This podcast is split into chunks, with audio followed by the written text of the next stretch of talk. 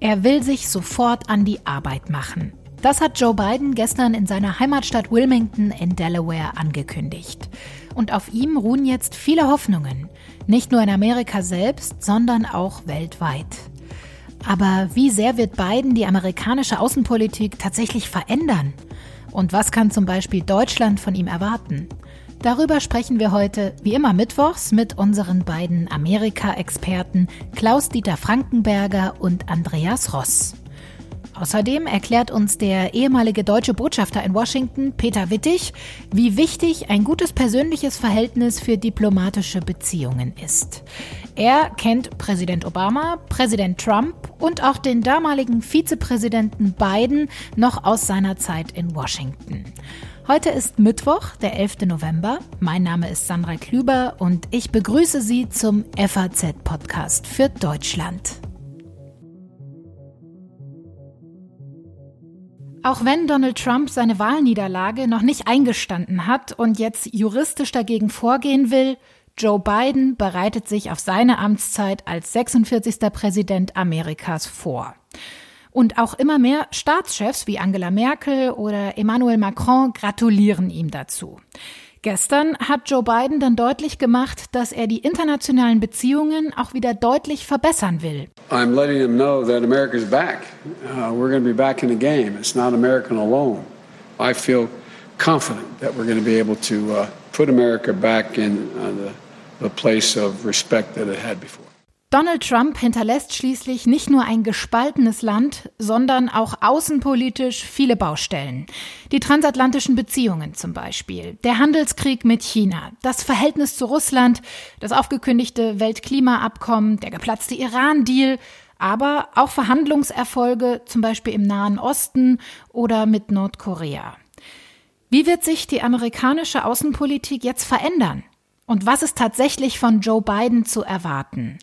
Darüber will ich jetzt mit den beiden Amerika-Experten der FAZ sprechen. Wie immer sind das Klaus-Dieter Frankenberger und Andreas Ross. Und ich freue mich, dass Sie mir jetzt beide aus dem Homeoffice zugeschaltet sind. Hallo zusammen. Hallo Sandra. Hallo. Mit Blick auf seine Außenpolitik hat Joe Biden gestern angekündigt, dass es ihm nicht nur um Amerika geht, er will das Land wieder zu einem respektierten Partner machen.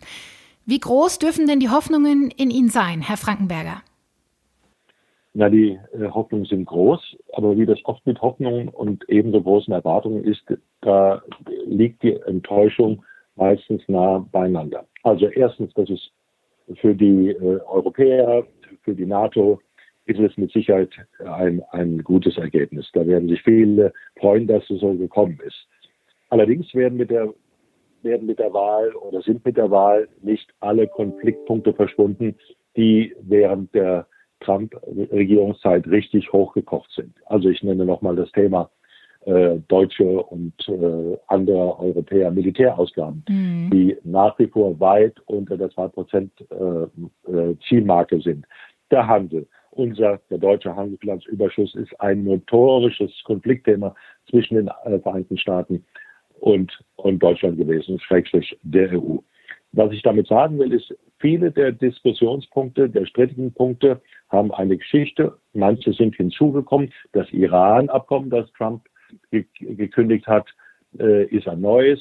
Nord Stream 2 ist ein neues Thema. Die werden nicht alle weggehen. Was die Hoffnung ist nach dem doch mehr oder weniger zerrütteten Verhältnis, dass viele Europäer, nicht alle, aber viele Europäer mit Trump hatten, ist, dass wir jetzt erwarten können, in einem Geist sozusagen der Versöhnung, äh, ja, zeitgemäß Geist der Versöhnung, dass man diese Themen behandeln wird. Wie gesagt, in der, in der materiellen Substanz werden die nicht verschwinden. Mhm. Aber man kann hoffen, dass ein anderer Ansatz äh, zu einer guten, einvernehmlichen Lösung führt. Da haben Sie jetzt schon ganz viele wichtige Punkte angesprochen. Auf einzelne werden wir auch gleich nochmal genauer eingehen. Aber Andreas, vielleicht noch die Frage an dich. Der America First Kurs, den äh, Trump ja maßgeblich geprägt hat, der ist noch nicht komplett beendet, oder?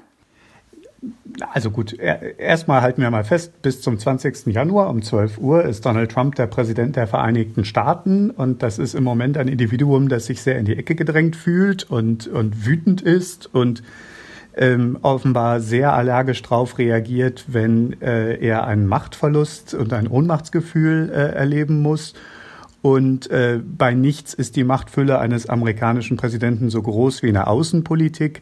Das heißt, irgendwelche auch äh, impulsgesteuerten Entscheidungen in diese Richtung sind jetzt mal noch äh, gut zwei Monate lang ähm, nicht auszuschließen. Ich möchte da gar keine Panik schüren. Im Moment deutet nichts darauf hin, dass Donald Trump äh, seine Aufmerksamkeit auf das Ausland äh, lenkt, aber ähm, das ist natürlich noch möglich.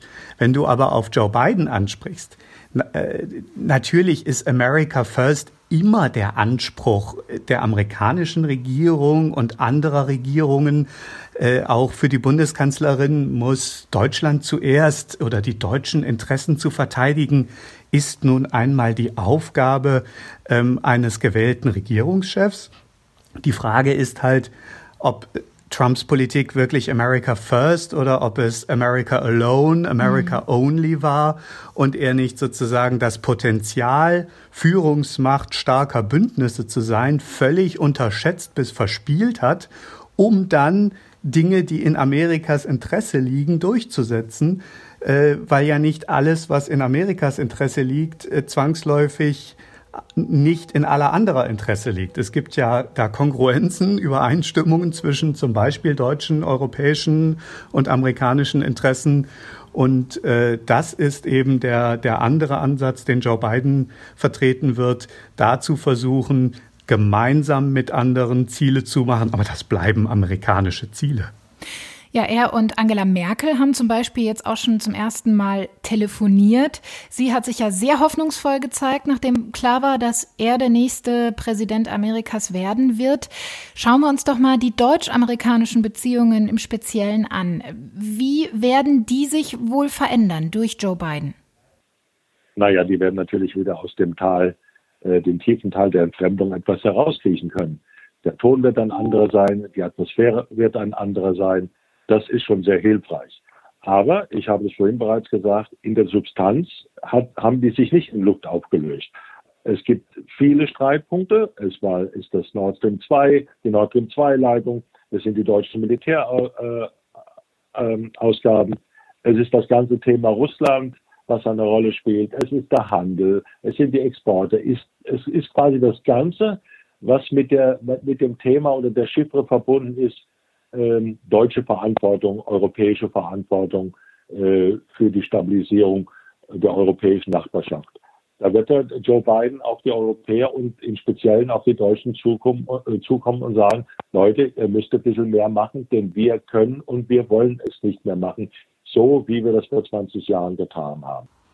Ich erinnere mich an meine erste Begegnung oder meine Begegnung ist zu viel gesagt, das erste Mal, dass ich im selben Raum wie Joe Biden gewesen bin war im März 2009. Die Obama-Regierung war seit zwei Monaten im Amt. Es war so eine Art Vorausbesuch in Brüssel bei der NATO des Vizepräsidenten vor dem großen Jubiläumsgipfel 60 Jahre NATO 2009, der ja auch zum Teil in Kehl in Deutschland stattfand. Und das war interessant, weil ich habe ihn noch genau im Ohr, wie er da fordernd auftrat, Joe Biden wohlgemerkt, äh, da ging es viel um Afghanistan. Die Europäer müssten mal noch eine Scheibe zulegen. Da lasst uns das nicht alles da alleine machen. Und die Europäer waren ja da, aber das reichte diesem demokratischen Vizepräsidenten von Barack Obama nicht. Und auch die Frage insgesamt der äh, Wehrtüchtigkeit oder der, äh, der Verteidigungsausgaben war da schon ein Thema. Das nur zu sagen, das ist eben auch kein Thema, das Donald Trump erfunden hat, und wenn es da jetzt eine Dynamik gegeben hat, Europäer sagen ja sehr gerne, sie hätten jetzt nicht wegen Trump angefangen, mehr Geld für die NATO auszugeben, sondern wegen ihres Bedrohungsgefühls und wegen russischer Aktionen. Das stimmt sicherlich nicht ganz. Ähm, und Biden wird äh, diese Dynamik äh, sicherlich nicht abebben lassen wollen. Vor allem im Umgang mit China hat Donald Trump ja eine sehr harte Linie gefahren. Ähm, welchen Kurs können wir denn da von Joe Biden erwarten? Naja, zunächst mal würde ich sagen, mit der harten Linie von Trump, das war ja auch eher eine, eine, eine Wellenbewegung. Ähm, aber am Ende stimmte das ganz, äh, ganz eindeutig. Aber ich denke, egal wer in den vergangenen vier Jahren Präsident gewesen wäre und wer es jetzt ist, muss feststellen, die chinesische Position in der Welt hat sich so verändert, dass alte Rezepte nicht mehr funktionieren. Also auch die, die Illusionen, die man sich vielleicht zum Teil gemacht hat durch Einbindung Chinas, ähm, sozusagen die schon dazu zu bewegen, sich mehr zu benehmen wie andere Staaten, mehr in Richtung Demokratie zu gehen oder doch zumindest in Richtung Rechtsstaatlichkeit und so weiter, die haben getrogen. Und insofern bleibt das ein ganz großes Problem. Ähm, und auch da gibt es, äh, gibt es interessante Tonhöhen.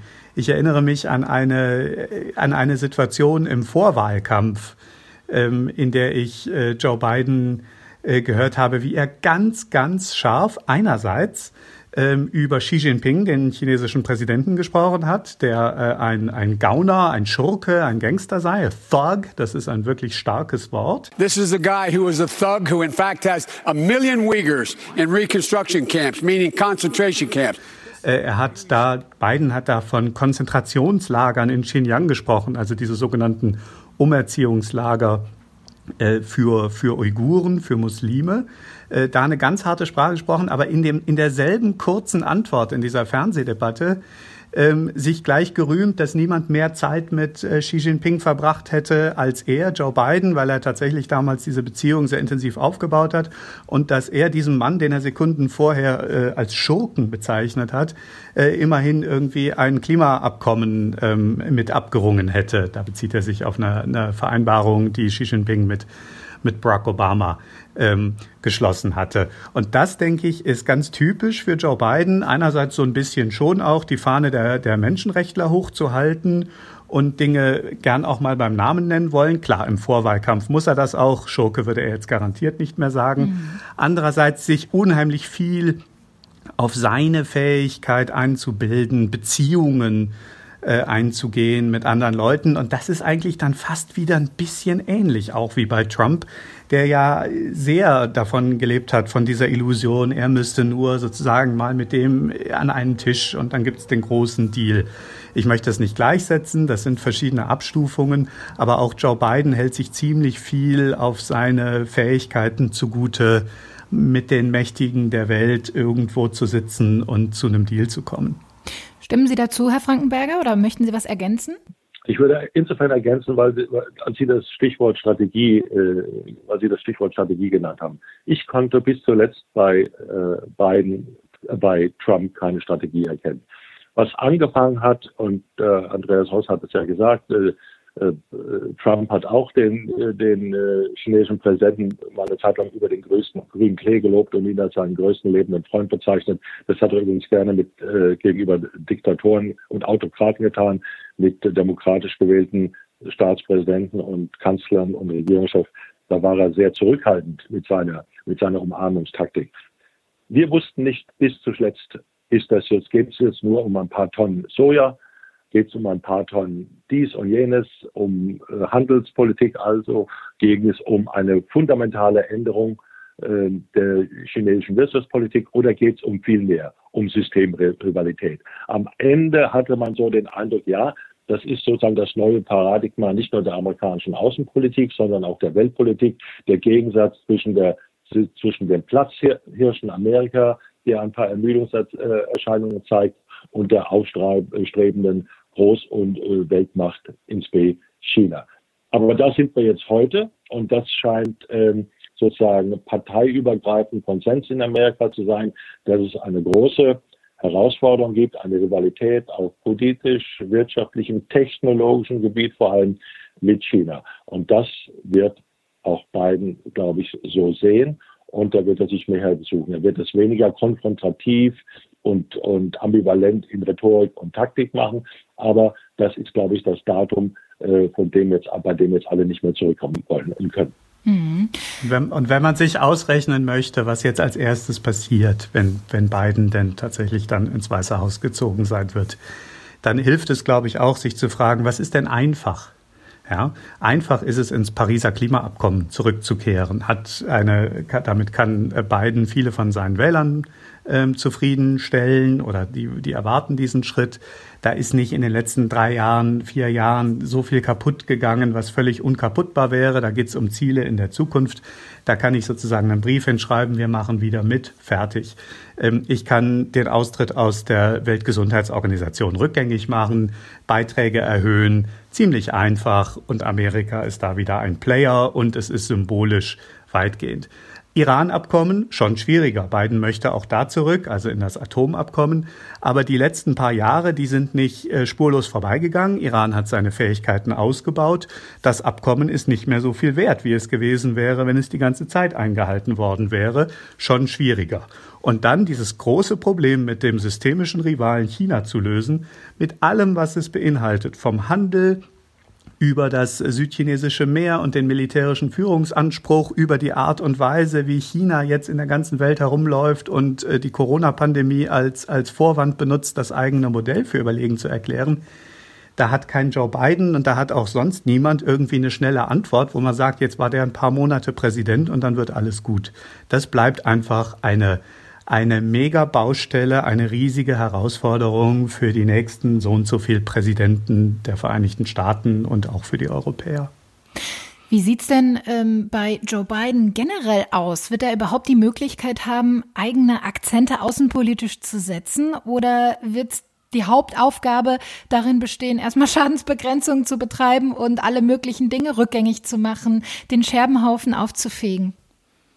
Ja, der wird erstmal sich da in der Tat die Baustellen ansehen. Er wird dann schauen, ähm, wie er seine Macht und Ressourcen wo einsetzt. Iran ist ein gutes Beispiel für die Hindernisse, auf die er stößt. Es ist ja ein merkwürdiges Abkommen zum Beispiel. Ähm, das ist ja im Senat äh, nicht vor den Senat gegangen. Das ist eine ganz eigene Art und deswegen konnte auch der Präsident da relativ äh, geschmeidig austreten. Nach wie vor gäbe es im Senat, der mutmaßlich weiterhin eine, eine republikanische Mehrheit haben wird, keine Zweidrittelmehrheit für dieses Abkommen. Wenn der Präsident so einfach äh, da wieder beitritt, äh, die Iraner haben zwischenzeitlich einige äh, Regeln und Klauseln gebrochen, die das vorsieht. Also sie äh, reichern weiter an und machen andere Dinge, die äh, gegen den Geist und gegen die Buchstaben des Abkommens sprechen. Dann kriegt er da keine Mehrheit für. Das, da wird er über, da wird er geprügelt werden.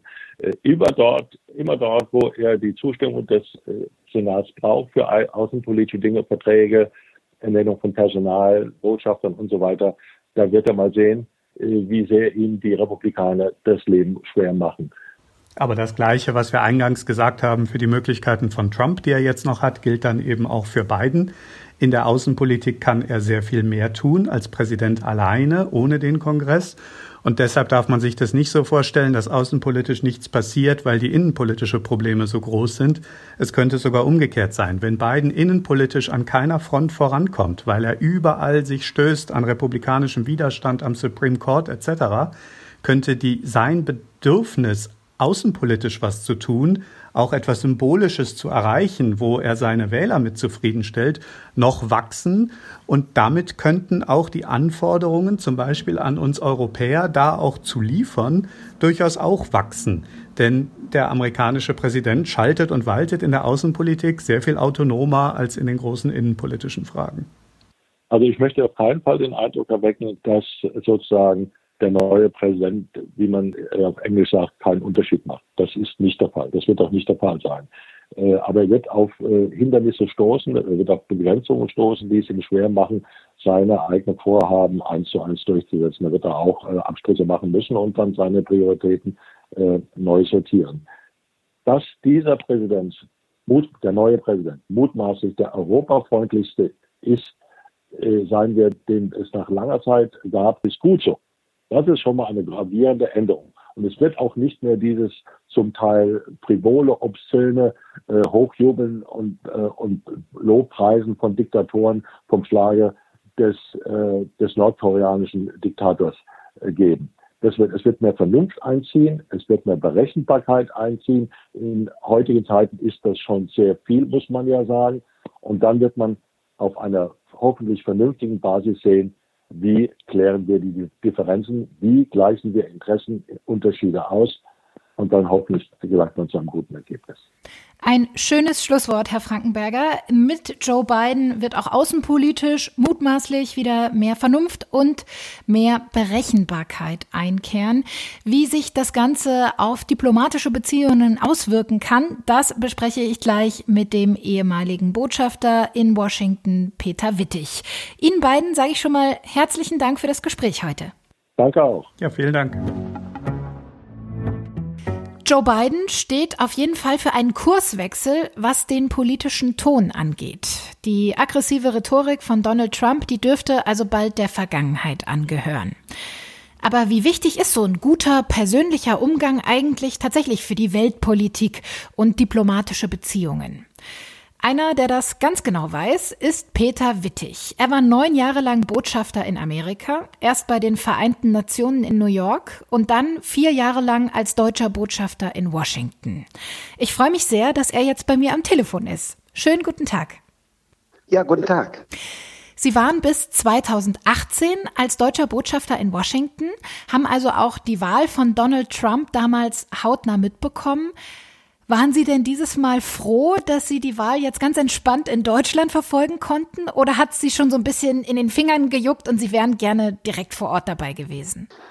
Doch, ich habe äh, mitgefiebert. Ähm, das war doch eine ähm, unglaublich spannende Situation äh, im Vorfeld äh, der Wahl. Also ich war innerlich da schon sehr beteiligt und äh, ich war jetzt auch sehr erleichtert über das Ergebnis, ähm, dass Biden den Sieg davongetragen hat.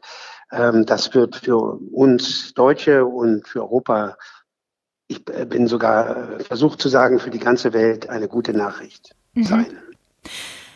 Aus Ihrer Erfahrung als Botschafter, wie wichtig ist es denn, dass man tatsächlich gute persönliche Beziehungen auch auf einer diplomatischen Ebene führt? Wie entscheidend ist das?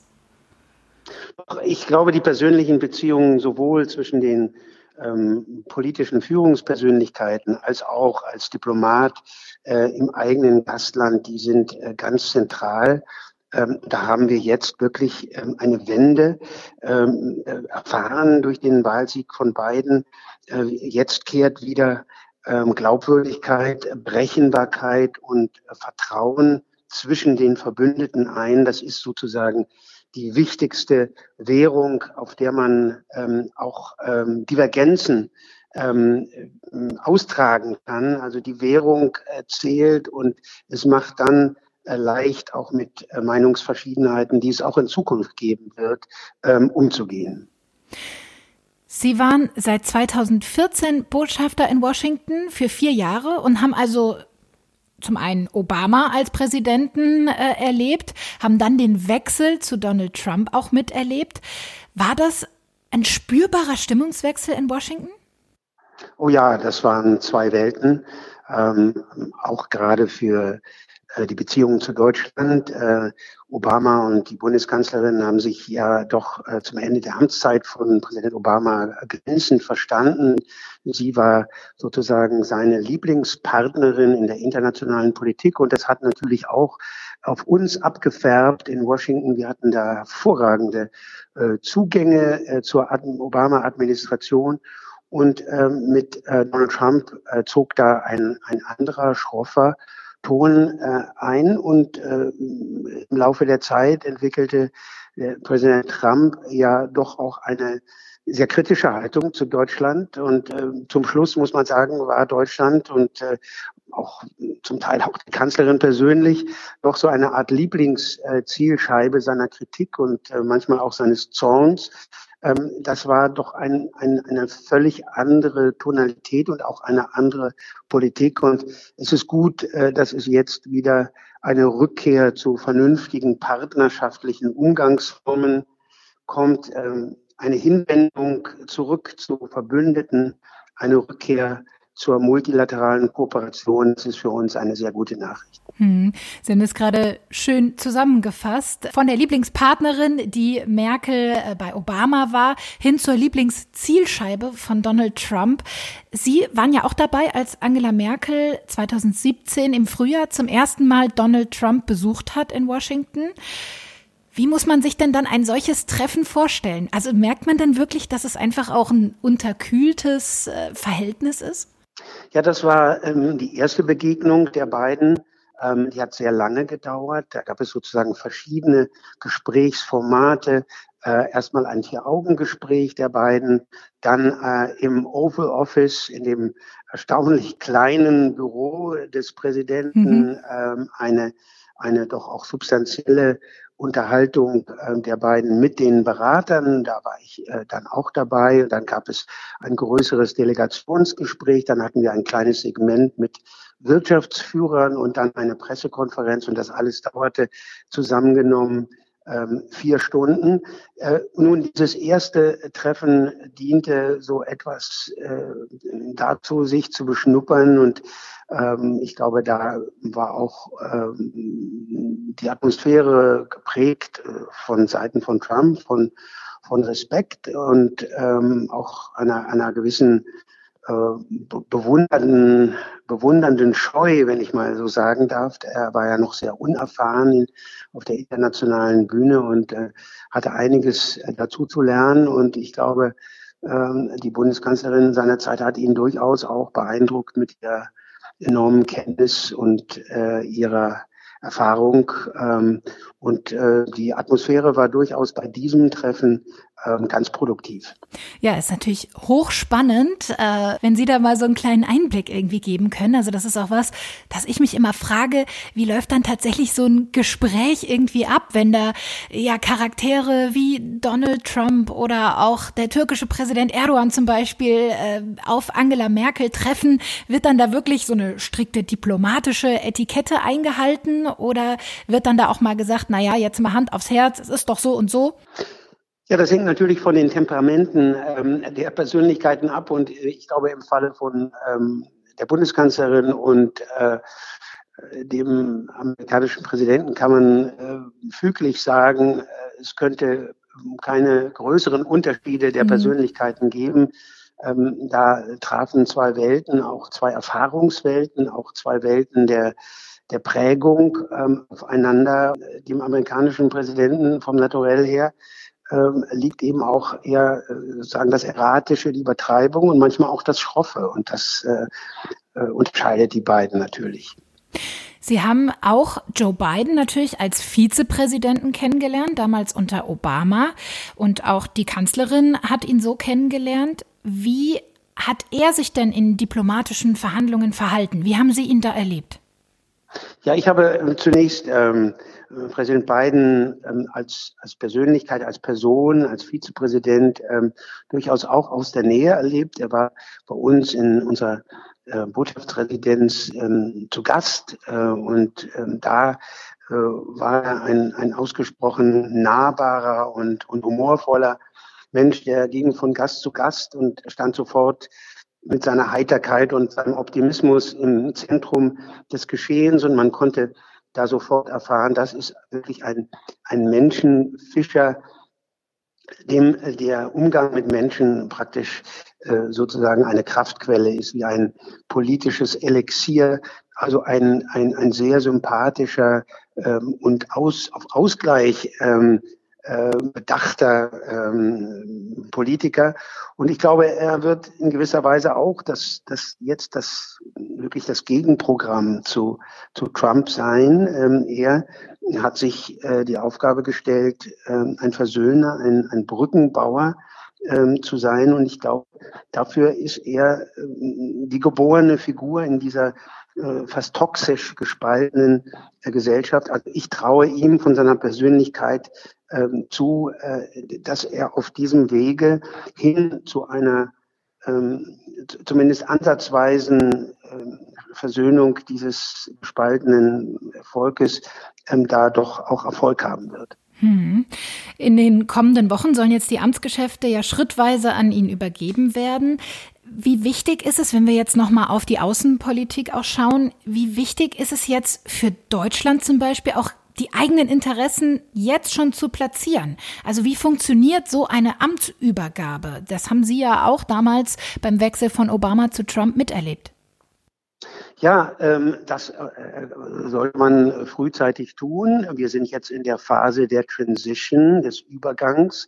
Die wird kompliziert, viel komplizierter als ähm, in der Vergangenheit, weil äh, der Präsident eben immer noch nicht das Wahlergebnis anerkannt hat und im Grunde auch nicht mitspielt mhm. bei dieser, bei diesem Übergang. Das wird also für das Team von beiden sehr schwer sein und ähm, insofern wird es da auch eine gewisse Zurückhaltung geben, äh, jetzt schon Politisches mit Verbündeten zu besprechen. Und man darf auch nicht äh, vergessen, äh, die Prioritäten äh, des Teams um Biden, auch des außenpolitischen Teams äh, um Biden und von Biden selber sind absolut fokussiert auf die unmittelbaren innenpolitischen Herausforderungen, die ja gewaltig sind.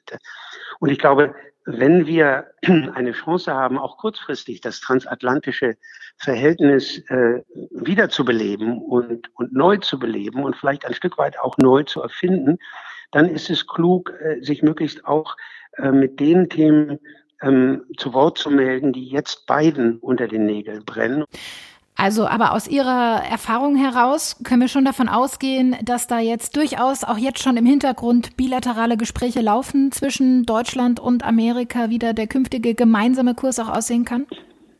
Ja, das ist ja auch Aufgabe äh, der Diplomaten. Es wird jetzt keine offiziellen Gespräche geben. Das ist sozusagen auch die Gepflogenheit, dass die ähm, neue äh, ansitzende Regierung jetzt noch nicht verpflichten darf. Die Einflussnahme, das geht jetzt eher sozusagen im Hintergrund, ähm, sozusagen mit verschwiegene ähm, Gespräche, äh, die man da mit Beratern führt, aber noch nicht ein offizieller Dialog äh, mit den möglichen Führungsfiguren. Sagt der ehemalige Botschafter Peter Wittig, haben Sie vielen Dank für das Gespräch und diese spannenden Einblicke.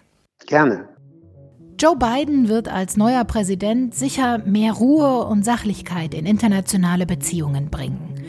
Ob er aber die Außenpolitik Amerikas tatsächlich fundamental ändern wird, das wird sich erst in Zukunft zeigen. Das war der FAZ-Podcast für Deutschland an diesem 11. November.